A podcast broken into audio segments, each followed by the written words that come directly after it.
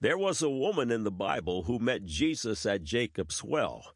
Jesus asked her for a drink. John chapter 4, 7 through 14. There cometh a woman of Samaria to draw water. Jesus saith unto her, Give me to drink. For his disciples were gone away unto the city to buy meat. Then saith the woman of Samaria unto him, How is it that thou, being a Jew, askest drink of me, which am a woman of Samaria? For the Jews have no dealings with the Samaritans. Jesus answered and said unto her, If thou knewest the gift of God, and who it is that saith to thee, Give me to drink, thou wouldst have asked of him, and he would have given thee living water. The woman saith unto him, Sir, thou hast nothing to draw with and the well is deep. From whence then hast thou that living water? Art thou greater than our father Jacob, which gave us the well, and drank thereof himself, and his children, and his cattle? Jesus answered and said unto her, Whosoever drinketh of this water shall thirst again. But whosoever drinketh of the water that I shall give him shall never thirst, but the water that I shall give him shall be in him a well of water, springing up into everlasting life. This living water dwells in the invisible, all powerful, and all eternal kingdom of God, and this kingdom dwells within the born again. John 7 38 and 39. He that believeth on me, as the scripture hath said, out of his belly shall flow rivers of living water. But this spake he of the Spirit, which they that believe on him should receive, for the Holy Ghost was not yet given, because that Jesus was not yet glorified. Living water. Isaiah 12, 3 and 4, Therefore with joy shall ye draw water out of the wells of salvation. And in that day shall ye say, Praise the Lord, call upon his name, declare his doings among the people, make mention that his name is exalted. There are wells of salvation within the redeemed from which we draw water. Ezekiel 47 tells of this living river and says it cannot be passed over. It is a river to swim in. Are you born again? Are you thirsty for the living water that springs up unto eternal life? Today is the day of salvation. Today is your opportunity to begin all over again, free from your sins and bondages. Why not allow the cleansing blood of Jesus Christ to work for you? Click on the Further with Jesus for childlike instructions and immediate entry into the kingdom of God. Now for today's subject. God said, Romans 8, 1 and 2, There is therefore now no condemnation to them which are in Christ Jesus, who walk not after the flesh, but after the Spirit. For the law of the Spirit of life in Christ Jesus had made me free from the law of sin and death. God said, Genesis 5, verse 5, and all the days that Adam lived were 930 years, and he died. God said Genesis 5:27, and all the days of Methuselah were 960 and 9 years, and he died. God said Genesis 6 verse 3, and the Lord said, my spirit shall not always strive with man, for that he also is flesh, yet his days shall be an hundred and twenty years. Man said, farcical, that's the word. The wild claims of the Bible are plainly farcical. Now, the record. God's Word is the beautiful book. It is the standard of all that is good and lovely. It is the source of all hope and salvation. It is the fountain of all healing and deliverance. How absolutely marvelous that God has preserved for us His inerrant Word all these thousands of years in written form. I can know the mind of God. I can know His plan of salvation. I can embrace the fullness of His Word.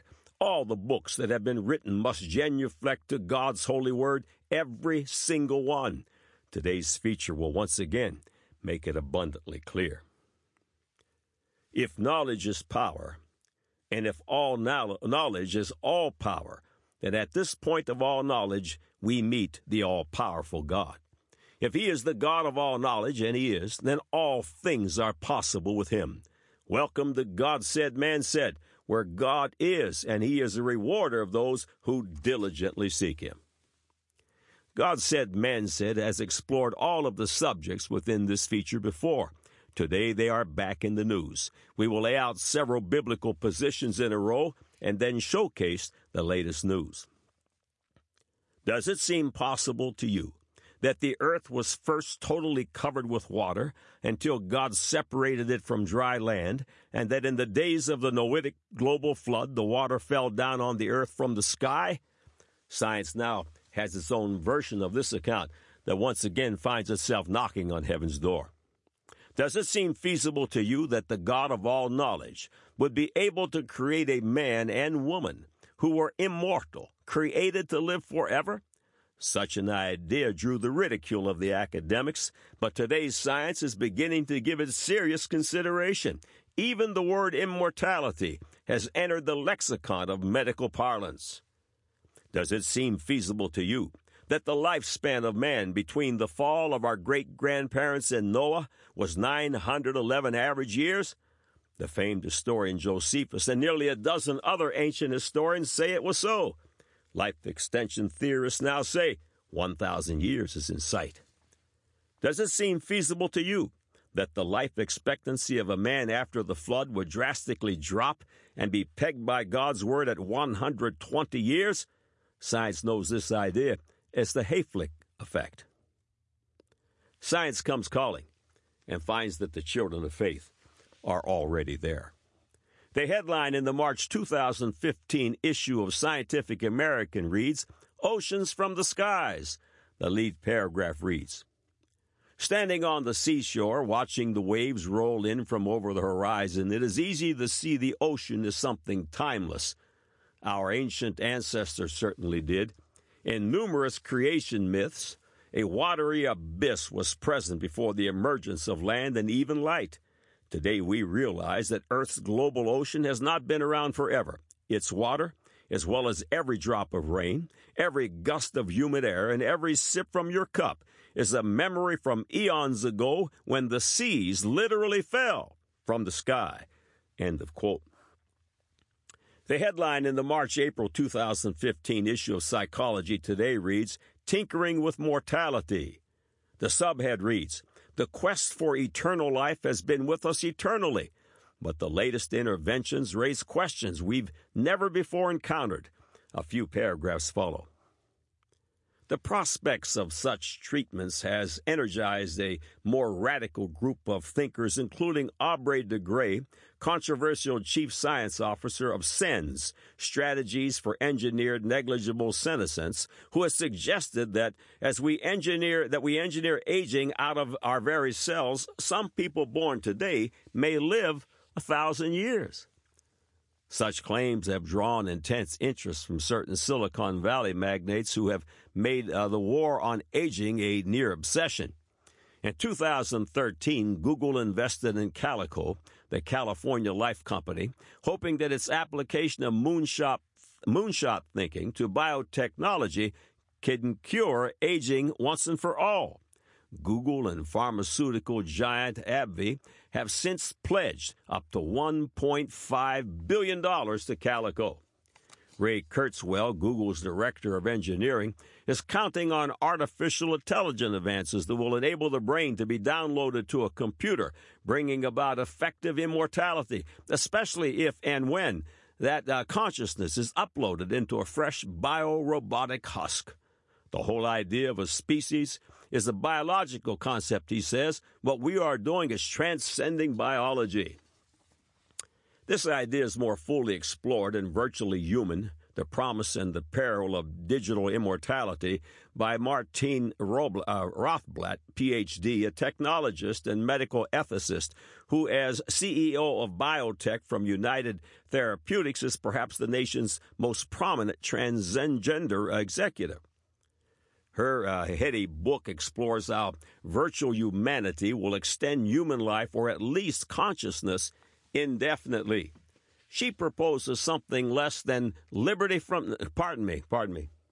She proposes nothing less than liberty from death via techno immortality and claims to guide readers through the inevitable transition from a society of flesh only to a mind centric society. End of quote. In the May 2015 issue of Discover magazine, the headline reads 20 Things You Didn't Know About Immortality. A few sentences follow. Two things are certain in this world we are born and we die, But must we? Billionaire Dmitry Itskov and his group, the 2045 Initiative, want to cheat death by creating artificial bodies to house human intelligence. Itskov and friends think they can develop a hologram avatar housing an individual's personality in an artificial brain within three decades. Terasem's Life Knot project claims to offer longevity today. All you need to do is create a LifeNaut account and upload as much information about yourself as possible. Apparently, the mind file may be used to reconstruct you in the future. Immortality isn't merely a 21st century quest. In the third century BC, uh, pardon me, in the third century BC, Chinese Emperor Quinsheng Hung ingested mercury to gain eternal life. It didn't work. End of quote. The headline in the May 8, 2015 issue of the week reads Tech's Quest for Immortality. The subline Silicon Valley's billionaires have a new project, said Ariana Eunjung Cha. They want to defy death. Among the guests was Cynthia Kenyon, a molecular biologist and biogerontologist who had garnered attention for doubling the lifespan of a roundworm by disabling a single gene. Aubrey de Grey, a British computer scientist turned theoretician, who prophesied that medical advances would stop aging, and Larry Page, a co founder of an internet search darling called Google that had big ideas to improve health through the terabytes of data it was collecting. The chatter at the dinner party meandered from the value of chocolate in one's diet to the merits of uploading people's memories to a computer versus, uh, versus uh, cryo freezing their bodies. Yet the focus kept returning to one subject was death an, inev- an inevitability or a solvable problem? A number of guests were skeptical about achieving immortality. But could science and technology help us live longer, to say 150 years? Now that they agreed was a worthy goal. Within a few months, Thiel had written checks to Kenyon and de Grey to accelerate their work. Since then, he has doled out millions to other researchers with what he calls breakout ideas that defy conventional wisdom. It was Arrison who introduced Thiel to the scientists at the dinner salon a decade ago. Since then, Thiel has funded such project, projects as the high speed cooling technology for human organs so they could pre, uh, be preserved indefinitely, and a way to grow bones using stem cells to replace broken ones. I've always had this really strong sense that death was a terrible, terrible thing, he said. I think that's somewhat unusual. Most people end up compartmentalizing, and they are in some weird mode of denial and acceptance about death, but they both have the result of making you very passive. I prefer to fight it. End of quotes. Immortality was lost because of unbelief and disobedience, and it is only regained by faith in the blood of Christ and obedience to God's word. But as usual, man attempts to find another way. Jesus said in John 10:1, Verily, verily, I say unto you, he that entereth not by the door into the sheepfold, but climbeth up some other way, the same is a thief and a robber. The headline in Science News, May 2, 2015 reads Species Longevity Linked to Siglecs. A paragraph follows. Varki, Gagneux, and colleagues compared the number of Siglec genes in 17 species of mammals. Longer lived species have more of the genes. Mice, which live up to four years, have five of the genes. Humans have 10 and have a maximum lifespan of 120 years. End of quote. Does it seem feasible to you that the God of all knowledge would leave for us a record of things that are important to know, and that that record is true and righteous altogether? God's Word, a place to build a life that will last forever.